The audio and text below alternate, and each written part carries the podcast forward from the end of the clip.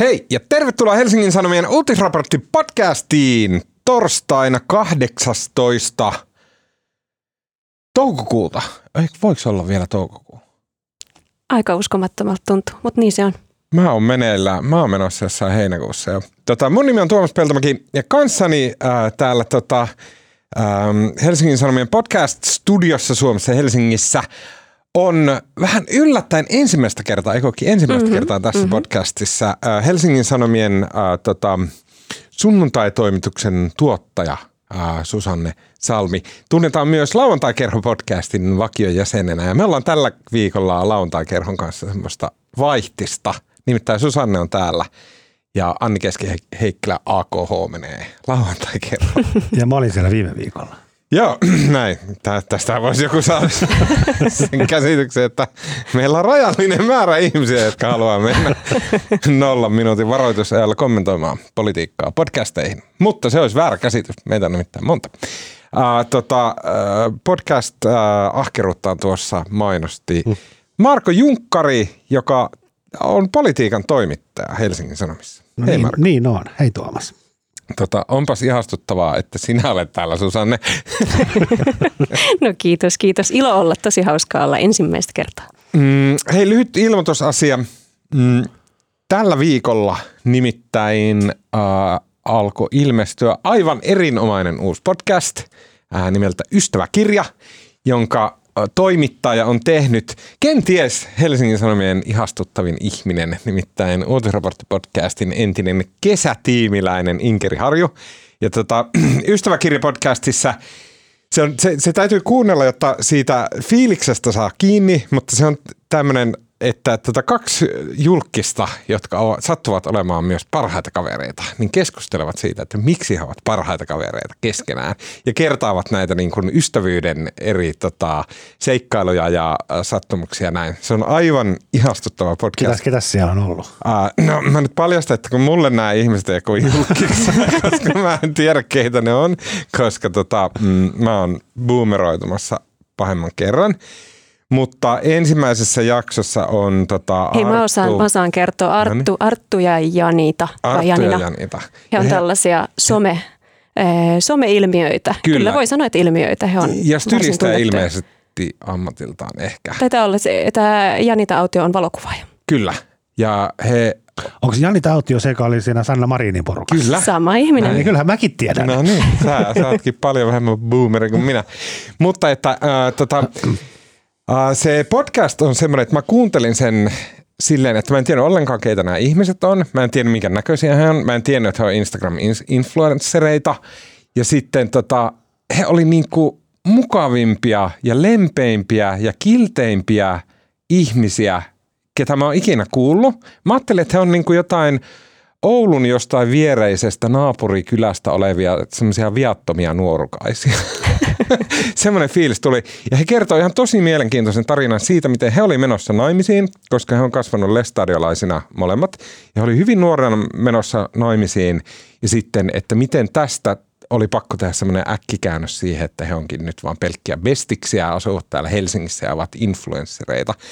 Tosi tota, jotenkin uh, upeita ja mielenkiintoisia elämäntarinoita. Eli Ystäväkirja-podcast, kuunnelkaa, uh, löytyy kaikkialta. Onko se Oulun vieressä oleva kylä, missä kaikki on täydellistä? Onko se Kempele? Kyllä, se on juuri tämä. Juha Sipilän nykyinen kotipaikka ja minun entinen kotipaikka. Oletko Kempeleltä? Mä asuin, en, en missään nimessä, mä vihaan Kempelettä, mutta, koska mä oon oululainen. Mutta mä asuin siellä ehkä vähän vajaa vuoden joskus. No niin, mennään asiaan. Tämän viikon podcastissa keskustellaan ensinnäkin siis Amerikan asioista, koska meillä on Helsingin Sanomien arvoitettu Amerikan tuntija Susanne täällä. Sä oot ähm, asunut Yhdysvalloissa, sä kävit siellä, oot käynyt korkeakoulua Yhdysvalloissa. Joo. Äh, sulla on semmoista niin kuin näkemystä mm-hmm. siihen mystiseen mantereeseen, mitä äh, muualta ei saa. Ja se, että miksi keskustellaan Amerikassa, Amerikasta, niin on se, että siellä on jälleen kerran aivan käsittämätön kuohunta menossa tämmöisen tota, niin kuin rotu, ää, niin kuin mustavalkoinen ää, tota, ää, kuvion kanssa, missä tämmöinen, äm, mikä se on, Marine – merijalkaväen sotilas entinen ää, nimeltä Daniel Penny, niin hän tota, ää, kuristi tämmöisen kodittoman ää, mustan miehen metrossa. tämä oli joko kanssamatkustajien suojelua tai sitten äärimmäistä fasismia. Ja vähän niin kuin, että molemmat näistä näkökannoista on ihan niin kuin näkökulmasta riippuen niin järkeviä. Keskustellaan siitä ja keskustellaan Susannen kanssa siitä, että miksi Yhdysvallat on vuodesta toiseen tämmöisen kurimuksen kourissa. Ja sitten puhutaan perussuomalaista, joiden syvintä olemusta Marko Junkkari analysoi ahkerasti kaikissa mahdollisissa podcasteissa ja lehtituissa ja, ja tota, Twitterissä ja joka paikassa. Eli Markolta tuli aivan Todella upea, todella syväluotaava, analyyttinen, perusteellinen artikkeli sunnuntain Helsingin Sanomissa, jossa siis käydään läpi sitä, että mikä on tämä nykymuotoinen perussuomalaiset, josta tulee tai sitten ei tule ää, tota, Suomen seuraava päähallituspuolue kokoomuksen ohella. Ja vielä lopuksi puhutaan aivan erinomaisesta David Nassaun artikkelista, joka oli äh, tällä, tällä viikolla New York Timesissa, jossa David Nassau ehkä ensimmäisenä ihmisenä maailmassa pystyy selittämään Elon Muskin ja hänen tarkoitusperänsä. Lopuksi vielä hyviä keskustelun aiheita pitkien epämukavien hiljaisuuksien varalle. Mulla ei ole vettä. Mun pakko sitä. Sori. Haluatko joku muu vettä? Mulla on jo, kiitos. Ei. Tämä on vähän tällaista. Tämä on vähän erilaista kuin lauantai. Mm. On kyllä. Menee hetki tottua. Kyllä se tästä.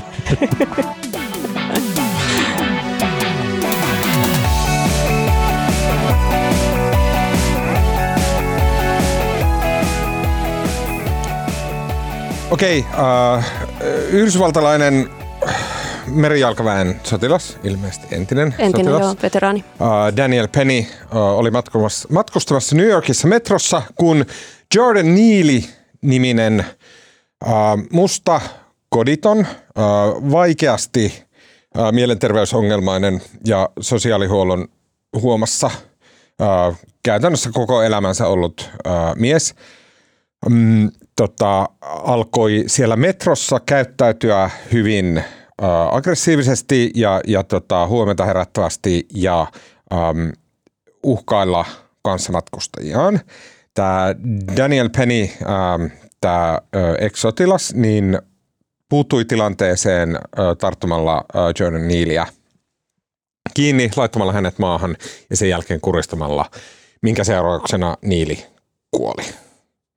Uh, ja tämä on tämmöinen keissi, mikä on puhuttanut Yhdysvalloissa, varsinkin sosiaalisessa mediassa, varsinkin New Yorkissa, mutta myös siitä on tullut tämmöinen kansallinen keskustelu, missä Yhdysvallat käy läpi sitä niin kuin ilmeisesti loputonta Ja sanon vielä tarkennuksena, mäkin lueskelin näitä juttuja tästä episodista, niin, niin tämä uhri, uhri tota, hän ehkä käyttäytyi aggressiivisesti, mutta hän ei käynyt kenenkään käsiksi. Joo, kyllä, kyllä. Hän niin huuteli ja hänellä on aikaisemmin vissiin 40 erilaista tuomiota. Hän on muun muassa lyönyt metrossa jotain vanhempaa rouvaa naamaan. Että hän on, saattaa olla myös väkivaltainen, mutta sitähän kukaan ei siinä tilanteessa tiennyt. Ja sitten tämä, tämä, niin tämä Daniel, Daniel Penny, Jep. niin, niin Penny tota, kävi hänen käsiksi ja pysäytti sen ja ympärillä olevat ihmiset oli niin kuin tyytyväisiä tähän, mutta sitten se ongelma oli se, että se oli niin kuin, sitten makasi siellä metron lattialla, hänellä oli tämä kuristusote ja sen jälkeen kun se tavallaan koditon ei enää liikkunut, niin hän oli 50 sekuntia vielä puristanut sitä niin kuin sillä kurkku tai kuristusotteella. Ja sitten ihmiset oli huutanut päästä irti, että on vaarallista, ja silti ei ollut päästänyt heti. Mm. Siinä oli myös vähän samantapainen keissi kuin tämä Floyd. Mm. Ja sitten hän kuoli. Mm, kyllä. Ja äh, tämän seurauksena se keskustelu, mitä Yhdysvalloissa olet käymään, on se on ollut täysin kahtia jakautunutta silleen, että mitään näitä harmaan sävyjä ei ole otettu huomioon silleen, että – että et, et joo, voi olla puolensa ja puolensa ja ymmärrettävää tämä, mutta vähemmän ymmärrettävää tämä, vaan se on ollut aika, aika kahtia jakautunutta, että se on mennyt suoraan joko siihen, että mm, vähän silleen niin kuin slogan muotoisesti melkein, että joko että uh, New York ei välitä uh, kodittomista ja niin kuin, että mm, niin kuin kodittomilla ei minkäännäköisiä oikeuksia – tai sitten päinvastoin, että, että tota, tämä nähdään niin kuin jonkunnäköisenä mm, vaatimuksena, että ihmiset eivät saisi julkisissa tiloista puolustaa itseään, eivätkä toisiaan, mikä nähdään semmoisena niin kuin loukkauksena kansalaisyhteiskuntaa kohtaan. Suurin piirtein ehkä näin. Marko, sä oot seurannut tätä intensiivisesti. Ehkä vielä yksityiskohta, mikä ei sinänsä liity mihinkään, mutta sitten tämä uhri Jordan Neely, niin, niin hän on siis aikoinaan, hän on esiintynyt siis Michael Jackson tämmöisenä imitaattorina metrossa. Hän on kerännyt aikaisemmin rahaa sillä, että hän on siis musta. Hän on pukeutunut mm. Michael Jacksoniksi ja tanssinut ja laulanut siellä ja kerännyt rahaa. Nyt hän ei enää kai vuosiin tehnyt sitä, mutta hänellä on tämmöinen tausta. Tota, mm. Joo, tähän on siis Jenkeissä poliittisesti nyt niin kuin tosi rehdysaltis. Mm. No jos detaljeja vielä, niin, niin myös tämä, tämä Koriton mies, niin hän on tota, hänen elämänsä on ollut ihan hirvittävä. Hän on ollut muun muassa läsnä siinä, kun hänen äitinsä on murhattu, kun hän on ollut ihan lapsi. Hän, hän, niin kuin hänen elämänsä on ollut todella, todella raaka ja rankka ja hän on ilmeisen tunnettu siitä, että miten sekaisin hän on sillä alueella ja, ja aiheuttaa häiriötä ja, ja näin päin pois. Niin hän on jollain paikallisten sosiaaliviranomaisten top 50 listalla tämmöisiä niin kuin säännöllisesti häiriöitä aiheuttavista ihmisistä. Ja se lista oli vielä, että niin kuin eniten apua tarvitsevia ihmisiä New Yorkissa, mikä on jonkunnäköinen niin kuin listeilla on tosi paljon kyllä. Ja kysymys herää, miksi ei top 50 listaa sitten auteta. Mm. Mm, mm, mm. Mitäs, sä, mitäs sä ajattelet Susanne tästä? No tässä on vaikka kuinka monta suuntaa, mihin voisi lähteä, mutta, tota, mutta ehkä nousee nyt ensinnäkin mieleen sellainen, että ehkä se veteraani on tässä jonkinlainen avainsana. Että Joo, se, se minkä takia tästä on saatu semmoinen keppihevonen republikaaneille, niin liittyy varmaan aika paljon siihen, että, että tällainen Yhdysvaltain armeijan veteraani nyt niin kuin puolustaa, mm. että siihen voidaan nojata. Ja tähän sitten vielä taas, pari detaljia. Jatka sitten. Mm. Hän on veteraani, joka nyt on siis päässyt, lähtenyt, päässyt armeijasta pois, siis tälleen niin kunniakkaasti poistunut sieltä ja hän opiskelee nyt korkeakoulussa jotain. Hän on myös niin kuin tavallaan suorittanut isänmaallisen velvollisuutensa täysimääräisesti. Joo, joo kyllä hyvä lisäys. Tota, sitten taas kiinnostavaa on se kolikon toinen puoli, että, että nimenomaan juuri näistä veteraaneistahan aika iso osa on kodittomia, mm. tai toisinpäin kodittomista ihan merkittävä osa on veteraaneja, ja sitten jännästi niin kuin republikaaneja taas sitten tämä porukka ei niin hirveästi kiinnosta, mutta nyt sitten kun tällainen niin kuin, suoraselkäinen nuori mies nyt tuolla puolustaa, puolustaa muiden turvallisuutta metrossa, niin sitten, sitten asia kääntyy näin päin. Tota, sitten tämä, kyllähän tämä niin kodittomuusasia jotenkin kuvaa tätä tämän hetken Yhdysvaltoja niin kuin brutaalin hyvin. Toki siis niin kuin jo pidemmällä aikavälillä tätähän tämä on ollut, mutta nyt tämä kodittomuuskriisi on siellä, siellä kärjistynyt nyt viime vuosina, varsinkin koronapandemian jälkeen ihan tota, uudelle tasolle jälleen kerran. Ja tuota, se, se on kyllä jotenkin, siis se on häkellyttävää, sitä miettii aina kun siellä käy, että miten on mahdollista juuri se, mitä Marko sanoi, että miten, miksi näitä ihmisiä ei auteta. Että, mm. että sit niitä syitä me voidaan ruveta tässä listaamaan, mutta silti jotenkin se niin kuin tunnetasolla se on käsittämätöntä, että okay. heitä ei pystytä auttamaan. Mä haluan sanoa, että mä pidän nyt itseäni suurena Amerikan tuntijana, koska toi oli just se, mihin mä olin tulossa. Toi nimenomaan toi sun pointti, että siellä on tapahtunut jotain, missä niin kuin, äm, kodittomat ihmiset – kadulla olevat ihmiset ja muut, niiltä on lähtenyt se viimeinenkin arvostus tai se niin viimeinenkin inhimillinen suhtautuminen heihin päin, koska se fentanyylitilanne ja huumeiden käyttötilanne on niin paha niissä jenkkikaupungeissa, että ihmiset ei enää, niin kuin, että, että siinä on, niin kuin, ei ole mitään enää jäljellä. Jotenkin tuntuu, että tämä on pakko olla se perimmäinen syy, miksi tästäkin kohkataan niin hirveän paljon. Okei, okay, tämän, tämän mä olin ajatellut vasta paljon myöhemmin puhua tästä, mutta mä haluan kertoa tämän, kun se, siis mä ehkä olen kertonut tämän aiemmin tässä podcastissa, mutta mun äh, eräs tota, äh, ystävä oli äh, töissä San Franciscossa – ja sitten meni niin kuin Suomesta San Franciscoon ja kertoi mulle sitten tästä myöhemmin, että kun hän oli kävellyt siellä niin kuin San Franciscon pääkadulla ja sitten hän oli nähnyt niin kuin ihmisiä silleen, silleen, että ne ihmiset näytti niin kuin jostain elokuvasta revityiltä. Että ne saattoi silleen niin kuin vaan vaikka olla niin kuin käsi pystyssä pysähtyneenä tälleen näin johonkin. Tai sitten, että niin kuin, ihan vaan niin kuin seistä ilman housuja kadulla tai maata äh, näin niin kuin retkottaa asfaltilla ja näin. Ja sitten vasta hän hahmotti, että aa okei, että ne on kaikki niin kuin tosi pihalla olevia narkkareita ja niillä on niin kuin, niitä on katu, katukaupalla siellä. Niin kuin, että se on semmoisia kokonaisia katuja, jotka on vaan pelkästään täynnä – kodittomia narkkareita, jotka on silleen, niin kuin näyttää silleen äh, tältä tota, mm, zombisarjalta ää, Last of Usilta. Ja sama, sama mä olin tästä, mäkin taisin puhua tässä lähetyksessä. Mä olin syksyllä siis Seattleissa käymässä, missä on ihan sama ilmiö. Siellä on ihan kaupungin ydinkeskustassa niin kuin pari korttelia, joka on ihan kuin jostain zombien elokuvasta. Mm. Siellä on näitä mm. niin kuin täysin tyhjäsilmäisiä tyyppejä. Kyllä. Mm. Harhailee kadulla. Mm. Ja tämä mun ystävä sanoi tästä, että sen kun hän sitten työskenteli siellä San Franciscossa pidemmän aikaa, niin sen niin kuin aluksi oli tietenkin tavallaan suomalaisena tämmöisenä niin kuin hyvinvointivaltion kasvattina, niin oli silleen huoli, että ah, okei, että näitä pitää auttaa ja miksei näitä auteta näitä ihmisiä.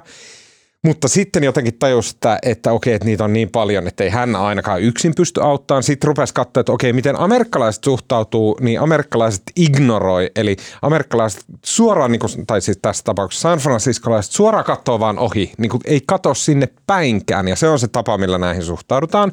Ja sitten hän kertoi, että hän tajusi, että jos hänelle esimerkiksi kävisi jotain, että jos hän loukkaisi itsensä ja hän tarvisi jonkun ulkopuolisen apua, niin sitä ei tulisi, koska ihmiset ei enää katso toisia ihmisiä kadulla, koska siellä on niin paljon näitä äh, narkkareita. Mm. Miltä kuulostaa Susanne?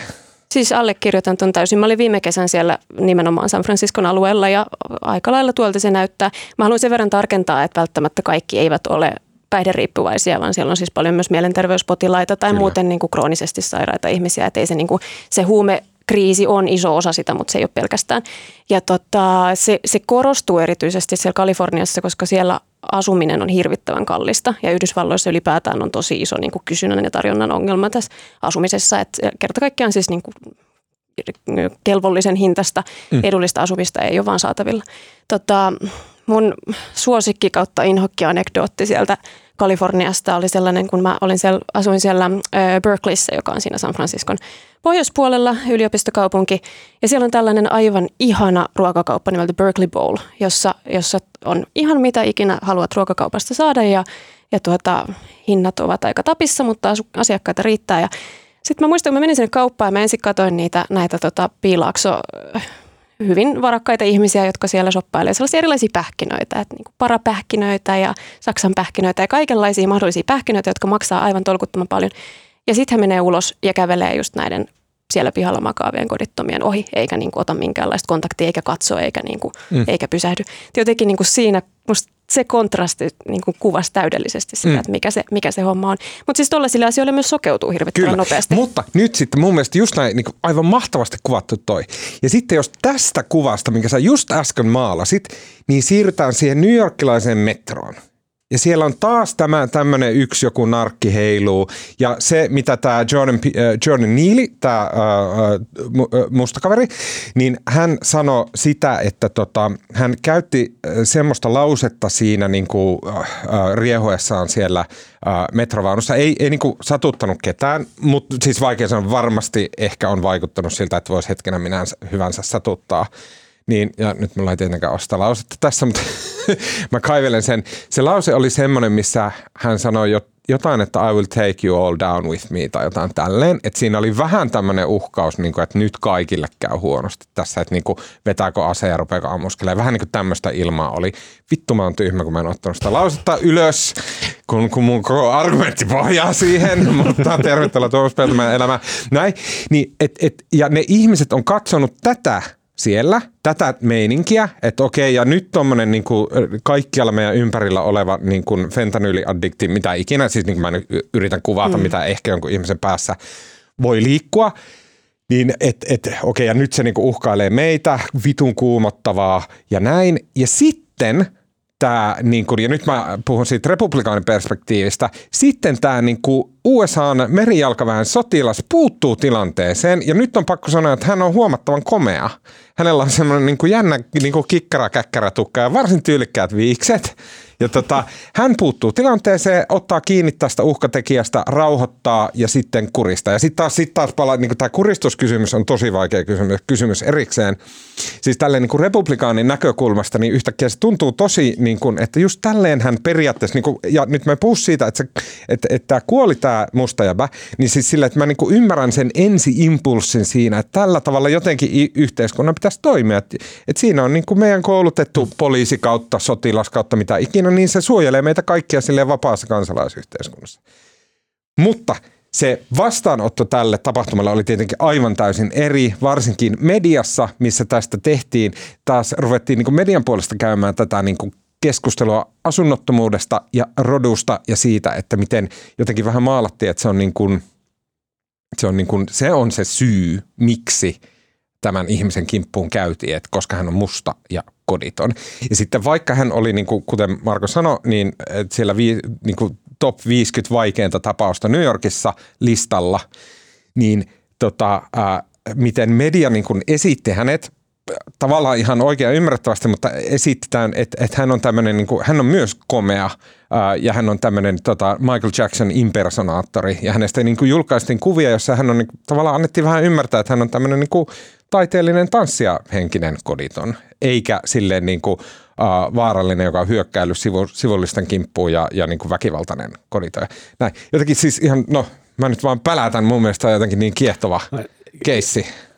Joo, tässä on musta kauheasti aspekteja. Sitten hän on herättänyt Jenkeissä, niin kun, koska se kun tulee tämmöinen paljon huomioita herättänyt niin keissi, niin sitä poliitikot hyppäävät välittömästi vankkureihin ja ottavat puolensa – ja tästähän on useampikin, useampikin niin republikaanien tuleva presidenttiehdokas tai ehdo, presidenttiehdokas ehdokas on jo ottanut kantaa tota, tämän hyökkäjän puolesta ja no juuri noin pitää toimia.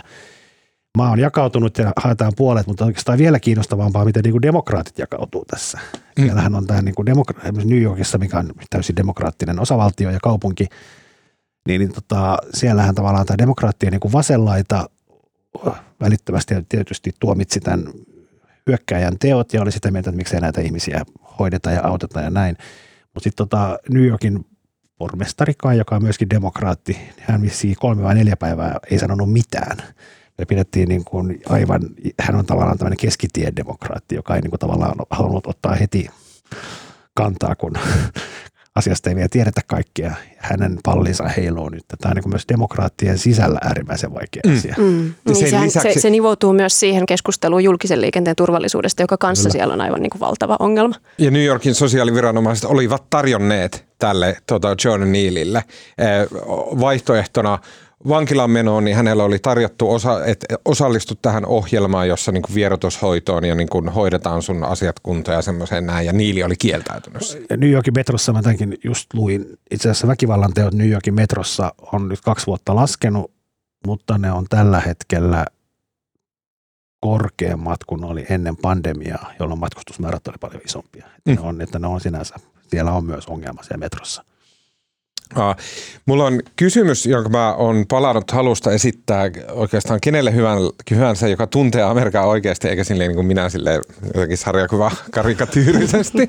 Kun mä oon niin kuin tämmöiset tapaukset, ne, missä tapahtuu joku, yleensä joku tragedia, ää, ja sitten siitä alkaa semmoinen niin kuin iso riita, ja se riita menee aina niitä ennalta arvattavia jakolinjoja pitkin. Ja se on tavallaan tosi rasittavaa ja tyhmää ja voi ei ja aivan äh, niin kuin tyhmät amerikkalaiset. Mutta kun musta on aina tuntunut, että siinä on jotain hyvää, että amerikkalaiset aina käy uudelleen semmoisen niin ison kansallisen keskustelun, että keitä me ollaan ja miten tämä nyt menee ja sitten siinä rupeaa tulemaan sitä analyysiä, semmoista niin moraalipohdintaa ja sitten niin vastaleirin pohdintaa. Ja ne, ne käy semmoisia niin jatkuvasti semmoisia isoja kriisejä ja sitä kautta ne niin kuin pyörii niissä omissa pieruissaan ja haistelee mm, omia hi, niin kuin tämmöistä. Ne pyörii niin kahdessa, eihän ne niin. kaksi leiriä keskustele keskenään, että ne pyörii ehkä siinä omassa porukassa. Nimenomaan ja menee, menee syvemmälle ja syvemmälle sinne okay, omaan jengiensä, ne... eikä välttämättä niin kuin halua edes keskustella naapurin ihmisen kanssa, jos se okay, edustaa joo, joo, eri me, Toi on totta, toi on totta mutta silti mä haluan väittää vastaan, että se ei ole noin polarisoitunutta kuitenkaan, vaan että et, et siinä on vähän semmoista niin kuin normaali amerikkalainen – näkee kyllä molemmat puolet ja sitten pystyy lukemaan niitä kaikkia, mutta se tärkein pointti on se, että, että ne asiat viedään semmoiselle niin kuin korkeammalle tasolle aina ja niin kuin mehustellaan sitä itseä. Ja se, miksi mä koen sen niin jotenkin, että okei, okay, wow, koska Suomessahan sitä ei tehdä ikinä. Me ei ikinä mitenkään, niin kuin pie, me ei niin kuin ikinä ajatella, että mikään asia, mikä tässä maassa tapahtuu, kertoo mitään niistä ihmisistä, jotka asuu tässä maassa. Ja, se, ja mä monesti kaipaan just sitä, että miksi meillä ei niinku, sitä ei ponkasta sille ylöspäin, että okei, että mitä tämä kertoo suomalaista, vaan se aina kertoo, että okei, tämä kertoo tuosta yhdestä tyypistä jotain näin. No mikä tämä reaktio on Suomessa ollut, että jos tota, Helsingin metrossa olisi tapahtunut samanlainen episodi, niin millainen julkinen keskustelu siitä olisi syntynyt? Mä tiedän, mä tiedän. No niin. Mitä sä sanot? Hmm, tota, no toi on kyllä, mulla ei ole kyllä mitään patenttivastausta, toi on niin, siis tuo tavallaan newyorkilainen todellisuus on nyt niin irti tästä, missä me ollaan. Et mun on niin kuin vaikea lähteä päässä edes rakentelemaan tätä kehikkoa. Niin, mutta mitä Suomessa sanoisi Tuomas? Suomessa olisi tilanne, missä joku ihminen, niin kuin tämä on niin hätävarjelun liiottelua eräällä tavalla. Että ihminen, joka tulee pelastamaan tai auttamaan muita ihmisiä ja sitten käyttää liian kovia keinoja ja tavallaan tappaa sen uhkaajan.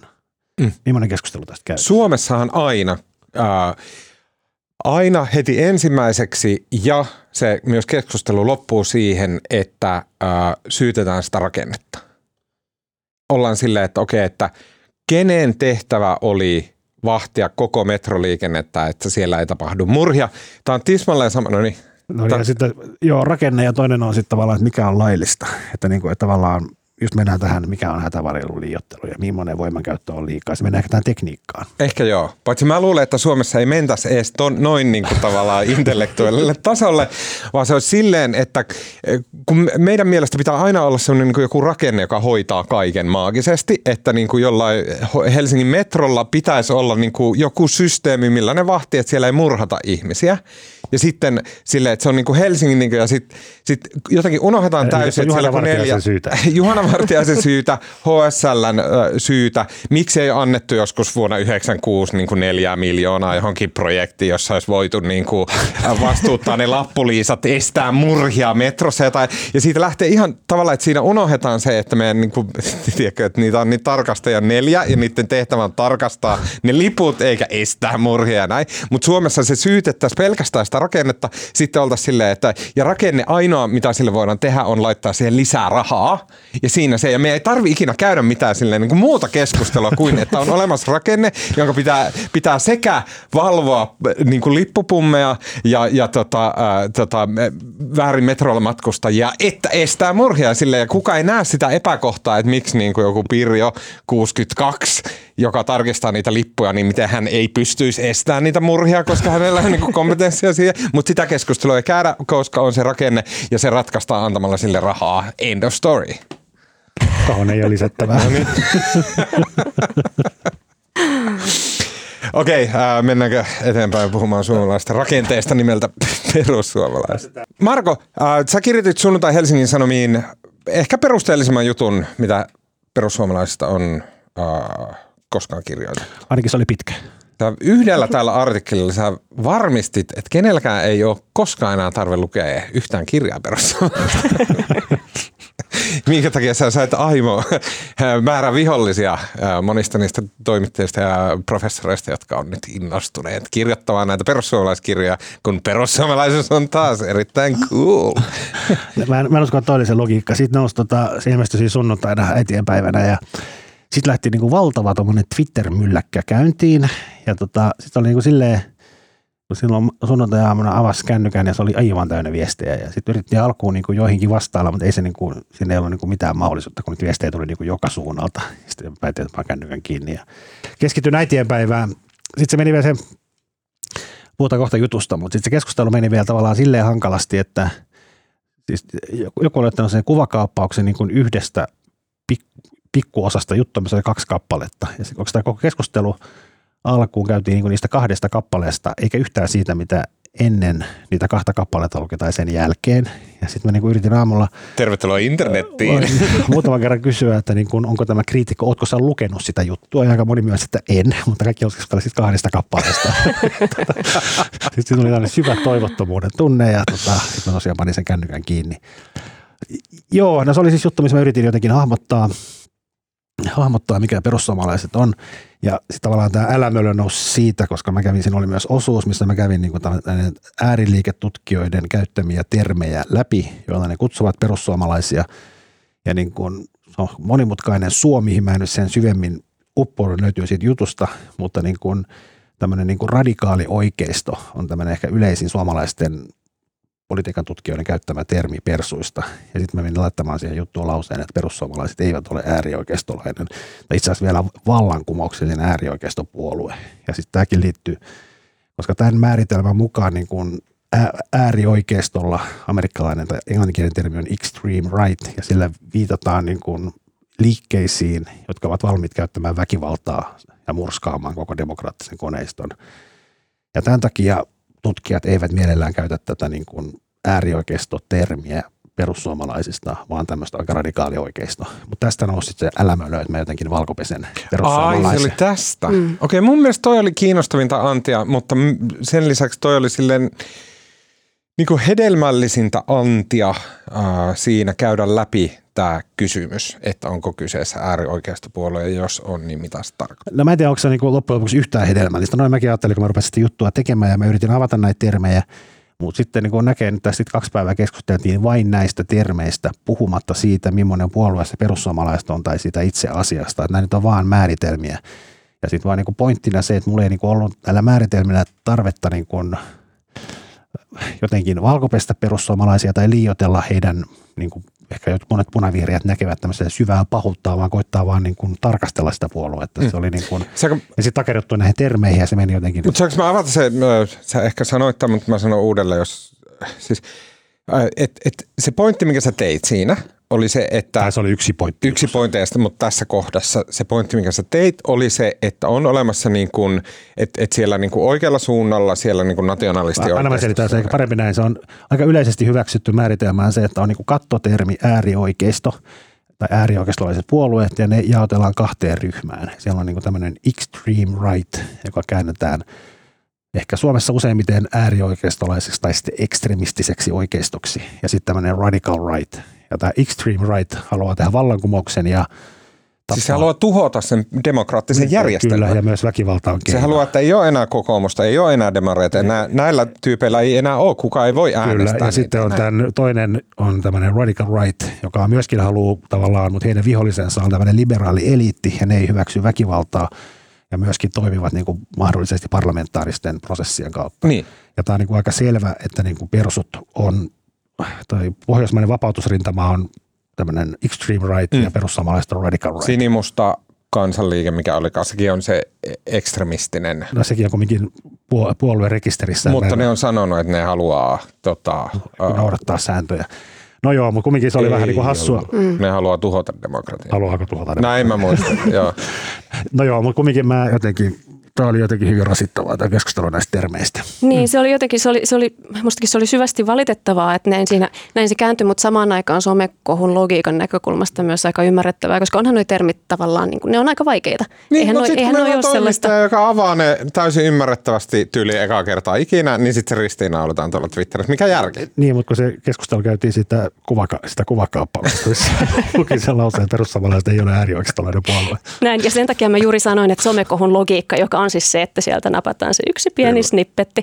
Mutta, jo, mutta mun mielestä siis tämä, tämä termien pyörittely ja avaaminen oli kyllä sinänsä ihan, ihan hmm. kaivattua ja ansiokasta. Mutta mun mielestä oli myös hedelmällistä sen takia, että, että, että se kysymys perussuomalaisissa oli jo aiemmin ja se on aina ollut, että onko se – onko se hyvä asia, että meillä on perussuomalaiset, joka kanavoi tämän tietyn eetoksen yhteiskunnasta osaksi sitä demokraattista prosessia, jotta se ei sitten purkaudu muualta. Jos perussuomalaisia ei olisi, niin purkautuisiko osa siitä perussuomalaisiin kana- nyt kanavoituvasta niin kuin voimasta ja tahdosta, mikä ihmisillä on, niin pur- kanavoituisiko se jonnekin paskempaa paikkaa niin kuin näihin uusnatsipelleihin tai sitten sinimustan kansanliikkeeseen, jotka myös on uusnatsipelleitä ja näin. Että onko se silleen hyvä asia. Ja tämä kysymys oli läsnä jo silloin, kun perussuomalaiset tuli ensimmäistä kertaa No musta siinä oli niin kuin, Framille. Ehkä joo, mutta oikeastaan se jutun niin kuin omasta mielestäni kiinnostavin pointti, mikä ei ollut omani, vaan se oli tämä tota, politiikan tutkija Emilia Palonen, joka on tutkinut siis populistisia liikkeitä ja myös ääriliikkeitä, mutta hän nosti tämmöisen niin kuin, tota, Antonio Gramskin, joka oli tämmöinen italialainen kommunisti tota, 1900-luvun alkupuolelta. Ja tämä Gramsci oli, Gramsci on kehittänyt tämmöisen niin kuin hegemonia-käsitettä ja hänen niin kuin ideansa on se, että kun tehdään niin kuin, kun porvarillinen yhteiskunta sortaa työläisiä, niin se porvarillisen vallan keskeiset komponentit on se, että tavallaan porvareilla on A, tota, nämä omistus ja omistaa tehtaat ja yritykset ja näin, ja se sortaa sitten tota, työläisiä. Ja toinen on tämmöinen kulttuurinen hegemonia, eli rikkaat porvaristo määrittelee sen, mitä duunareiden ja köyhien ihmisten pitää ajatella. Se Gramskin idea on se, että ei riitä, että tehdään vallankumous siitä, että otetaan niin tuotannontekijät duunareiden haltuun, eli tämmöinen neuvostoliittoratkaisu, vaan pitää myös murtaa se niin kuin eliitin porvareiden niin kuin intellektuaalinen, älyllinen, kulttuurinen hegemonia. Ja sen takia niin kuin kommunisti tarvii tämmöisiä omia intellektuelleja, jotka pystyy murtamaan sen porvarillisen hegemonian. Mm. Tämä oli minusta jotenkin kiehtovaa, koska tämähän on myös se, mitä perussuomalaiset tavallaan tekee, että heille ei olennaista on toki päästä hallitukseen ja näin, mutta siinä rinnalla ne pyrkii jotenkin, mikä on ääneen sanottukin, ne pyrkivät muuttamaan suomalaisten mielenmaisemaa, että tämmöinen niin kuin – hyvin vahvasti vallalla, vallalla oleva niin kuin liberaali demokraattinen ajattelu jotenkin mm. muuttuisi.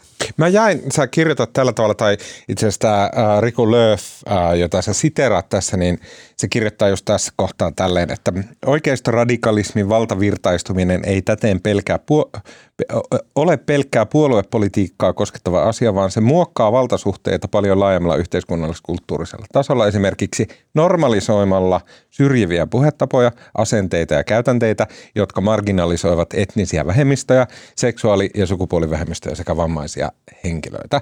Ja tämä oli siis väitöskirjatutkija Riku Lööf kirjoitti tällä tavalla The Ulkopolitist verkkolehden esseessään.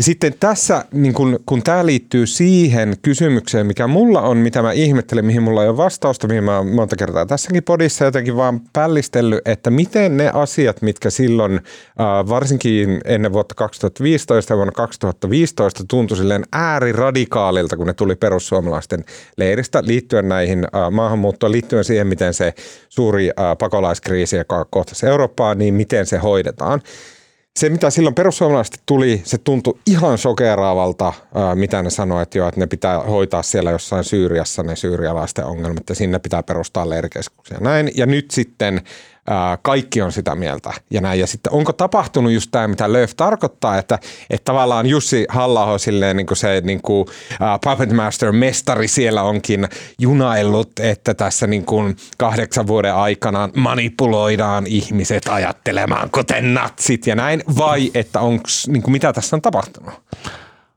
No ehkä siinä ehkä toinen olennainen asia on se, että niin ei perussuomalaiset ei ole mitenkään, niin kuin, siellä on tiettyjä kansallisia piirteitä, mutta sehän on itse asiassa hyvin samanlainen kuin ruotsidemokraatit tai melkein mikä tahansa. Lähes kaikista Euroopan maista löytyy tämmöinen jonkinlainen radikaali puolue ja ne on itse asiassa ideologioiltaan ja toimintatavoiltaan hyvinkin samanlaisia. Että sinänsä tästä persujen toiminnassa ei ole mitään kauhean uutta. Jos katsoo sitten semmoista niin radikaali oikeisto määritelmää, mitkä millaisia asioita puolueessa pitää esiintyä, että ne sopii sinne ja tämä maahanmuuton vastaisuus ja tämmöinen hyvinvointisovinismi, että tavallaan tämmöisiä hyvinvointivaltion palveluita ei pitäisi antaa muille kuin oman maan kansalaisille. Ja siinä on monta muutakin tekijää. Mutta nämä sopii aika hyvin esimerkiksi niin kuin Tanskan sosiaalidemokraatteihin. Periaatteessa niin kuin Tanskan demaritkin voisi joillain kriteereillä määritellä oikeistoradikaaliksi liikkeeksi. Sehän taas menee aika hassuksi. Niin kyllä mun mielestä itse asiassa tämä pohjoismainen viitekehys on kiinnostavimpia asioita tässä koko ilmiössä, koska eikö Tanska, Ruotsi, nyt sitten enemmän tai vähemmän Suomi, kaikki on vähän niin kuin samaan ja Norja, suuntaan Norja kalilla. Myös. Norja mm. myös, joo.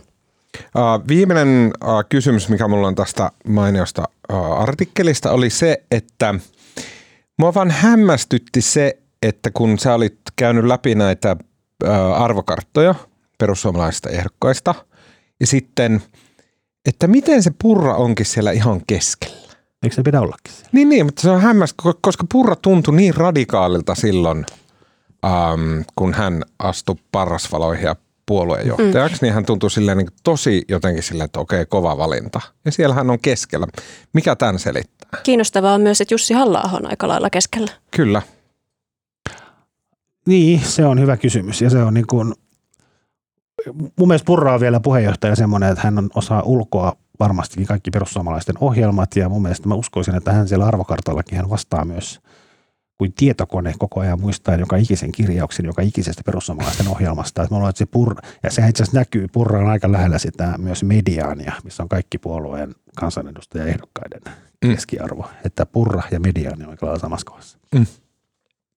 Okei, onko sulla sitten nyt kun sä oot äh, uittanut päätös perussuomalaisten vadissa äh, viikkokausia, niin onko sulla nyt jotenkin, mikä ajatus sinulle jää siitä, että kun me lähdetään ehkä hallitukseen, hallituskaudelle, äh, me suomalaiset seurataan täältä vierestä, kun siellä perussuomalaishenkinen hallitus alkaa puuhaileen, niin miten meidän pitää suhtautua siihen, miten meidän pitää katsoa sitä?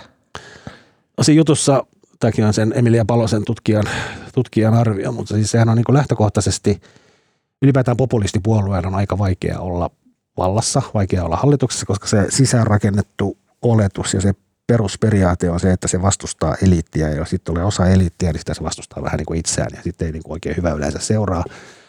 Ja se Emilia Palonen sanoi, että vaihtoehtoja on kaksi, että jos Orpo saa tämän persuhallituksen kasaan, niin joko hallituksen muut puolueet persuuntuu, eli tavallaan ne, ne muodostaa tavallaan uudenlaisen hegemonian.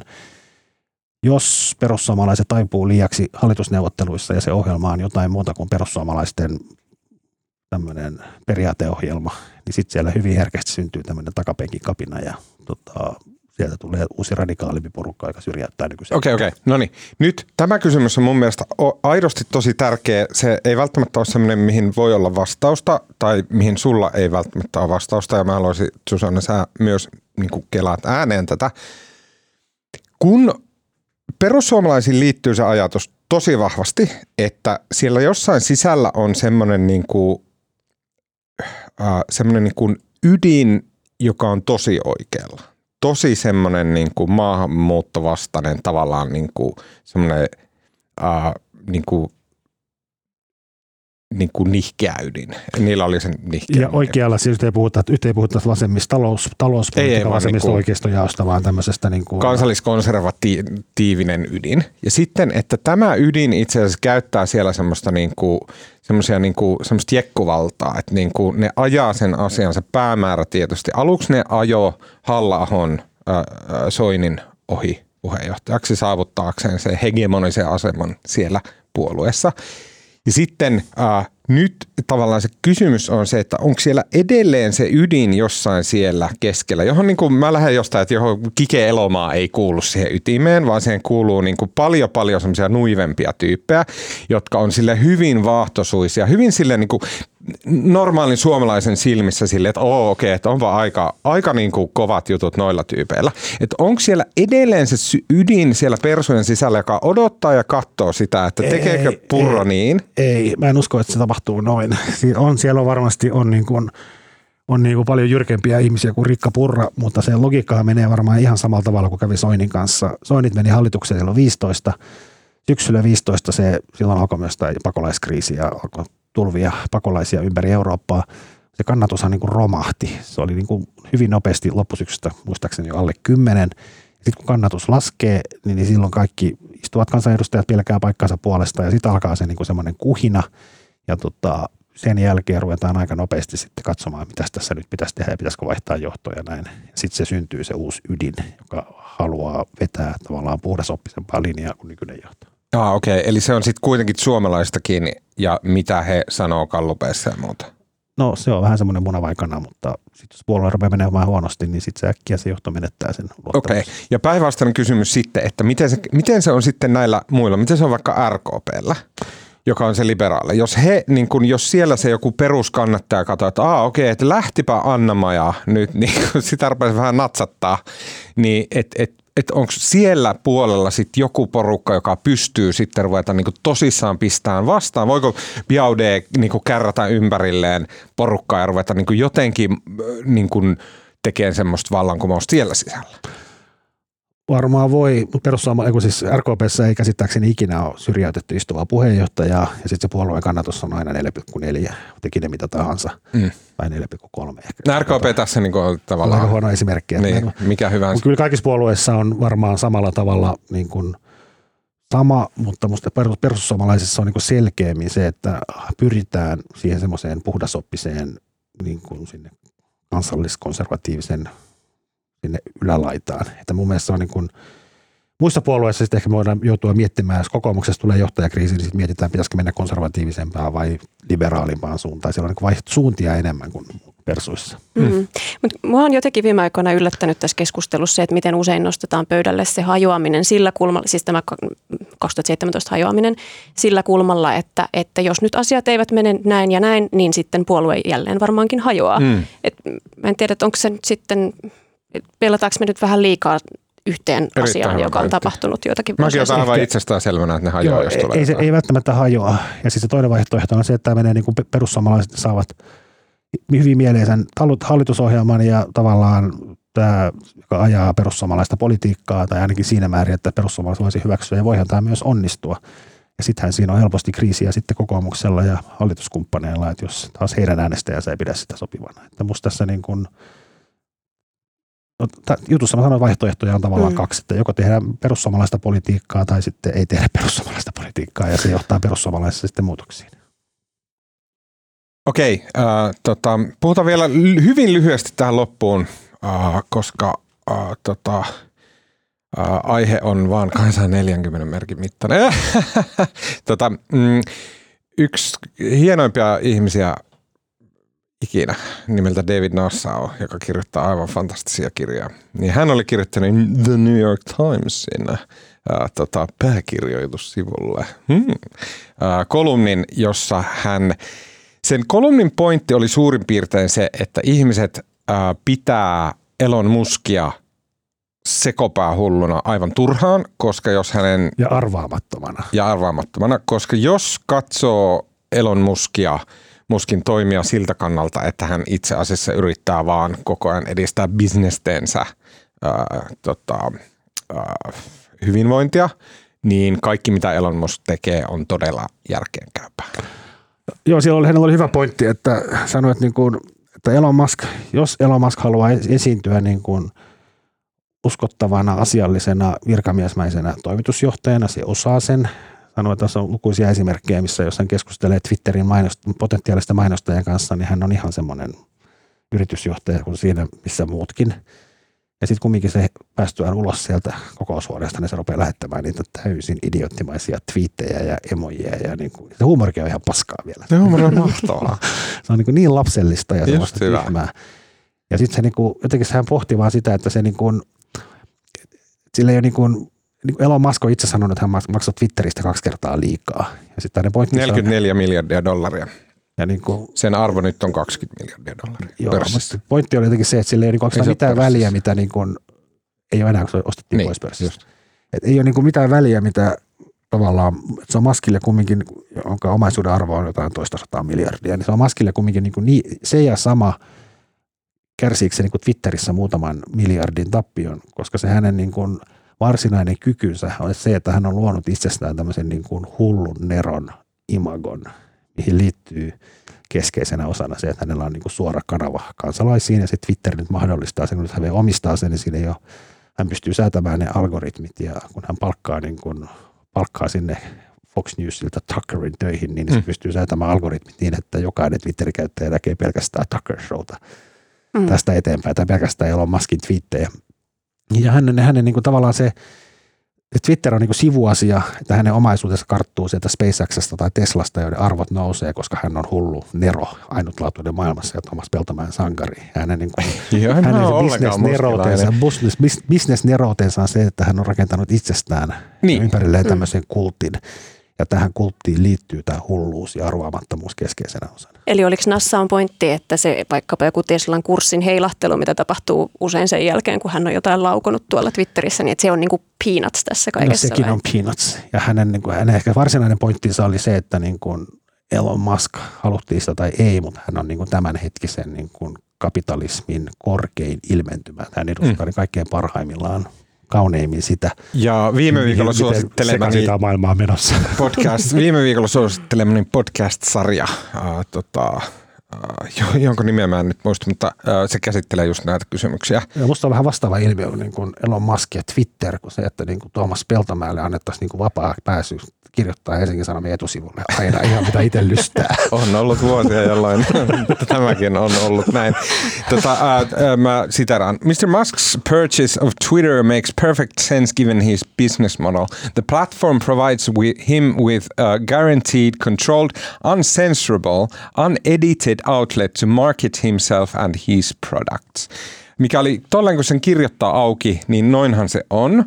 Ja sitten kun se Twitter on semmoinen niin kuin pyörivä hyper surrealistinen sirkus, niin sitä ei tule koskaan miettineeksi. Mutta noinhan se on, että maailman rikkaimmalla miehellä on siis täysin ilman, kukaan ei voi käyttää veto-oikeutta on, siihen. Ja se pointti on se, kun eihän hän mainosta siellä, niin kuin, että nyt tulee Teslalta uusi malli, että ostakaa kaikki Tesla, sehän ei tee tätä, ei. vaan se mainostaa itseään. Niin. Koska hän on se hullun ero, joka on keksinyt, tai ei ole keksinyt, mutta hänen ansiostaan Tesla on syntynyt. Kyllä. Ja hänen ei tarvitse sanoa sitä Teslaa ääneen tai Space, Space, SpaceX tai mitä muita firmoja siellä onkaan, mm. vaan se riittää, että hän kasvattaa sitä omaa, pönkittää sitä omaa hullun Neron brändiä. Kyllä. Mulla on lisäkysymyksiä, koska mä en ole tätä, tätä juttua lukenut. Tota, Onko tässä myöskin panoksena sitten tällaista jotain poliittista vaikuttamista tai sen tyyppistä vaikutusvaltaa? Tai mitä, mitä, onko se vain se brändi vai haluaako hän sitten myös hieman Mun mielestä oli vähän niin kuin, se oli vähän niin kuin toisinpäin, että, että sekin se poliittinen vaikutusvalta on alisteinen sille, että Musk puhuu sille omalle porukalle.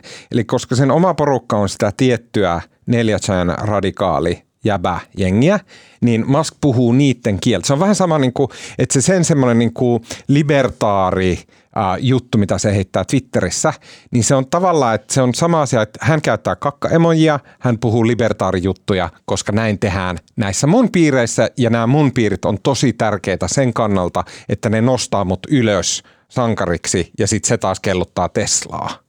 Joo, ja sehän oli myös hauskaa, että siis by, nyt kaikki on huolestunut tekoälystä ja tekoäly siitä, kun se kohta, kohta ottaa vallan tässä maailmassa ja sille tulee ihmisen tunteet ja sielu. Niin, niin tota Biden kutsui valkoiseen taloon niin tämmöisen yritysjohtaja delegaatio, jotka on huolissaan tästä AI-kehityksestä. Ja Musk on ollut yksi äänekkäimmistä, mutta Musk ei kuulunut tähän joukkoon, mikä oli siis hyvinkin harkittua, koska demokraatit ei tykkää Muskista, jonka jälkeen Musk matkusti Ranskaan tapaamaan Macronia. Mä haluan siteerata NASAn kirjoitusta vielä viimeisen kerran. Unlike other social media users, particularly those in politics and government, he offers his pearls of wisdom, his likes and dislikes with a wink, not a scowl, an emoji rather than a lecture. Ja mun mielestä tossa on joku syvä totuus, että mm, niin kun, jos sä oot bisnesjäbä, niin kuin sä oot Fortumin toimitusjohtaja ja sulla on 6 miljardia hassata aivan mihin vaan, näin. Ja sit sun tehtävä on niin kuin takoa sille bisnekselle rahaa. Tai sä oot eturivin poliitikko. Sä oot niin kun, ja mä sanon, että sä oot eturivin poliitikko sillä tavalla, että sulla on joku, mitä sä haluat saada aikaan. Sä oot vaikka suomalainen sosiaalidemokraatti. Oikeastaan sanoa, että sä oot suomalainen pipopäässä puheita pitävä kokoomuslainen. Ja sä haluat, että äh, maailmasta tota, maailman markkinatalous maa, maailma, näin. Niin silloin sun, sun pitää pystyä käyttämään näitä työkaluja saavuttaaksesi sen päämäärä, mikä sulla on. Että sä voi jättäytyä siitä sivuun, että aa okei, okay, että koko tämä some, koko tämä homma, jonka ympärillä koko maailma pyörii, jossa on kaikki, niin mä hoidan sen aivan päin helvettiä. Vaan sun täytyy hoitaa se helvetin hyvin, niin kuin teki Trump, niin kuin teki Marin, ja näin, että se niin kuin tekee Musk. Ja sitten mä mietin just näitä Fortumin toimareita, jolla ei ole mitään käsitystä mistään tällaisesta, ja ne hoitaa ne asiat aivan päin helvettiä, niin että on siinä joku epäkohta, että tavallaan Musk tekee just niin kuin Teslan toimarin pitää tehdä. Eikä luulet, että asia olisi auttanut, jos Fortumin toimittaja olisi luonut itsestään Twitterissä kuvan hulluna nerona? ehkä. Ehkä sitten sit kaikki olisi silleen, että no sinne meni, sinne meni ne rahat, mutta what a wild ride. Okei, okay, äh, tota, sitten kun Mm, tota, sitten kun menette ää, metroon ja puristatte penkistä se rystyset valkeina, siellä on niin jännittävä meininki, ää, sotilaat hyökkii ja, ja kodittomat uhkailee, että otatte taskuvatista vähän. Vaikka meistä oli ihan kysymyksen liittyen se Amerikka-aiheeseen, niin mikähän Suomessa, kun musta tota, niin kuin tota Suski sanoi siinä alussa, että homma, homma vaikutti se, että hyökkäjä oli tosiaan tämmöinen Marine, jenkki sotilas ja jenkki veteraani, niin tota, joka on vähän niin kuin Amerikasta pyhä ihmisryhmä, että mm. siellä niin kuin nostaa seisomaan ennen pudisottelun alkua ja sotilaat, liput liehuu ja sotilaat marssii kentälle ja bla bla bla. Ja se on niin kuin, kaikki mitä sotilaat tekee, niin sitä arvostetaan ja kunnioitetaan, mikä on sinänsä ihan hyvä ja ymmärrettävää. Mutta mikä olisi Suomessa niin kuin samanlainen? Mikä Ihmisryhmä. olisi se semmoinen, Erittäin jos kysymys. joku olisi hyökännyt siellä metrossa sen kodittoman kimppuun, niin kuka olisi se, niin kuin, tai mikä olisi se taho, joka aiheuttaisi kaikkein suurimman tämmöisen moraalisen... Podcast host. Ennen se olisi varmaan ollut joku sydänkirurgityyppinen, lääkäreitä aina arvostetaan, mutta kyllähän noi kenraalit nyt on aika kovassa huudossa eduskuntavaaleissakin. Kaikki, kaikki kertoivat sotilasarvonsa. ne, ne on, he on nyt pop, niin tuota, ehkä sitten sellainen. Kyllä, mutta jatka vaan tuolla. Uh, tota, meitte sinne metroon, Pekka Toveri, jos käy viattamaan sivullisen kimppu ja alkaa kuristaa. Menkää väliin. Hermostuneesti otatte uh, taskumatista pikku hörpyn mm, ja tota, uh, sitten yritätte rauhoitella muita metromatkustajia, koska tämä kaos on lähtenyt ihan käsistä ja he itkee. Niin, äh, tota, mistä, mitäs juttua siinä äh, kerrotte heille, että heillä äh, tota, mieli kiinnittyy muihin kuin meneillä olevaan kaksi. Marko. Mä voisinkin, en mä sitä nähnyt vielä, mutta mä, tota, semmoinen hyöty oli tästä viikonlopun persujutusta, että no, A, mä sain paljon Twitter-viestejä, mutta toinen oli se, että mut kutsuttiin virusteatterissa on tota, tämä Rocky-näytelmä, joka on, kertoo tämmöinen, se on se, on, se kertoo tavallaan populistisista liikkeistä ja persuista ja viruksen johtaja otti yhteyttä ja kehotti tulemaan katsomaan näytelmää ja ajatteli ensi viikolla mennä. No niin, kiva. Ja se on kuulemma tosi hieno. Eli viruksen roki, mitä mä en ole vielä nähnyt, mutta ensi viikolla on. uh, tota, Okei, okay, uh, upeata. Pahoittelut, mun puhelin rupesi sekoilemaan tässä. Um, Susanne, No mä oon lueskellut sellaista kirjaa kuin Mehiläisten historia, mm-hmm. ja nimestään huolimatta se ei ole mikään historiateos, se on romaani. Se on norjalaisen Maja Lunden. Saanko arvata? Kerro. Kuulostaa ehdottomasti eroottiselta kirjalta. Tuotan pettymyksen ei ole. Se on sellainen dystopia, dystopia-romaani. Mä oon vähän jälkijunassa, tämä on tullut jo 2015. Mutta kiinnostavaa on se, että kun se on tullut nimenomaan silloin ennen pandemiaa ja sitten siinä on vähän sellaisia pelottavan tutunomaisia elementtejä. Siinä seikkaillaan kolmessa aikatasossa, ollaan menneessä ja tulevaisuudessa ja suunnilleen nykyisyydessä ja tuota, ekokatastrofi uhkaa. Mä en yleensä ole mikään dystopiakirjallisuuden tai skifin ystävä, mutta tämä on jotenkin semmoinen jotenkin kouriin tuntuva ja sellainen mm. sydämestä raastava. Niin sitä suosittelisin. Mm. Okei, okay, äh, mä haluan nyt suositella mm, ensinnäkin omaa podcastiani – tätä uutisraporttia. Toi oli musta hyvä. Omaa podcastia nimeltä Tuomas Peltomäki podcast, jonka ilmestymistahti on, myönnän, hyvin harva. Noin kerran vuodessa. uh, mutta nimittäin vuonna 2020 näitä perussuomalaisasioita käytiin läpi uh, Oula Silvennoisen kanssa tekemässäni kahden ja puolen tunnin haastattelussa – siellä löytyy tosi paljon tätä aihepiiriä, mistä puhuttiin tämän sunkin juttus yhteydessä, Marko. Eli jos haluat vielä syventää perussuomalaisajattelua ja analyysiä, niin sitä löytyy mun ja Oula Silvennoisen keskustelun kautta Tuomas Peltomäki podcast-nimisessä podcastissa. Ja mä mainitsen tämän nyt sen vuoksi, että huom- ei kun, äh, huomenna perjantaina – niin se ilmestyy jälleen. nimittäin sinne tulee kolmiosainen. Onko tämä nyt toinen Tuomas Peltomäki podcast? Niitä on mun mielestä tehty ehkä kuusi. Ja ne on kaikki tämmöisiä niin kuin hyvin, hyvin, hyvin isoja, diippejä aiheita. Kolmiosainen podcast-sarja, joka liittyy tekoälyyn. Ja mä keskustelen siis kolme kertaa tunnin ajan Helsingin yliopiston tekoälyproffa Teemu Ruussin kanssa. Me käydään läpi tämä meneillään oleva tekoälyvallankumous, että mistä se oikeasti koostuu, mitä siellä oikeasti on, mitä siitä, miltä se näyttää niin tekoälytutkijan mielestä, mitkä on ne syy-seuraussuhteet, jotka on johtaneet tähän, onko se niin ihmeellistä kuin miltä se meidän tavisten mielestä on.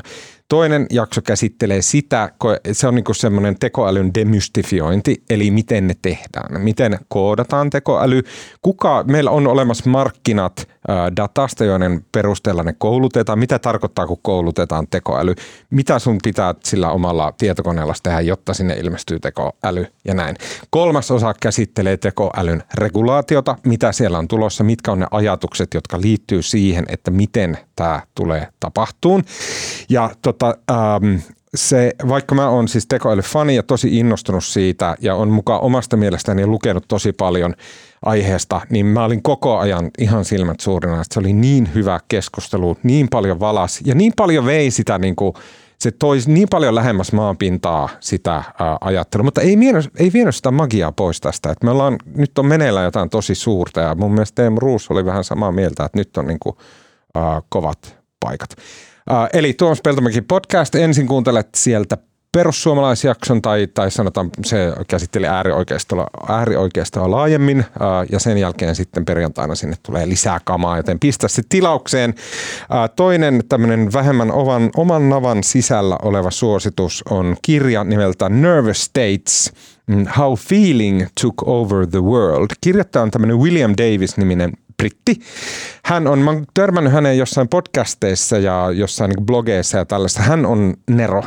Ja tämä Nervous States käsittelee sitä kysymystä, että miten meidän maailma on mennyt siihen tilanteeseen, että siinä me pelataan niin paljon tunteella.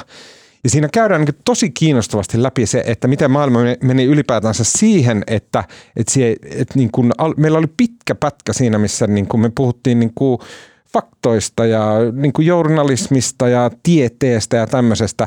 Ja sitten, että miten me ollaan päädytty tähän tilanteeseen, missä ne asiat ei olekaan enää kovin arvostettuja ja sitten kaikki muu tämmöinen niin tunnepohjainen on. Hän on mun mielestä ehkä vähän tämmöinen vasemmistolainen ajattelija, mutta ihan älyttömän hyvä kirjoittaja ja todella kiinnostava, kiinnostava kirja Nervous States, How Feeling Took Over the World, kirjoittaja William Davis. Siinä kaikki tältä erää. Aivan ihastuttavaa. Kiitos Susanne, että olit. Kiitos. Kiitos aivan todella paljon. Toivottavasti kuullaan sinua täällä uudelleen, mutta sinua kuullaan lähes joka lauantai, äh, lauantai-kerho podcastissa, Näin on. jossa kuunnella. käsitellään äh, Suomen politiikka äh, läpikotaisin viikon ajalta. Äh, kiitos myös Marko Junkkari. Kiitos Tuomas. Uh, sua kuullaan tässä. Mun nimi on Tuomas Peltomäki. Ääni ja kuva ja kaikki muu mahtava meille tekee tällä viikolla Mikko Peura. Kiitos Mikolle. Uh, muistakaa lähettää meille palautetta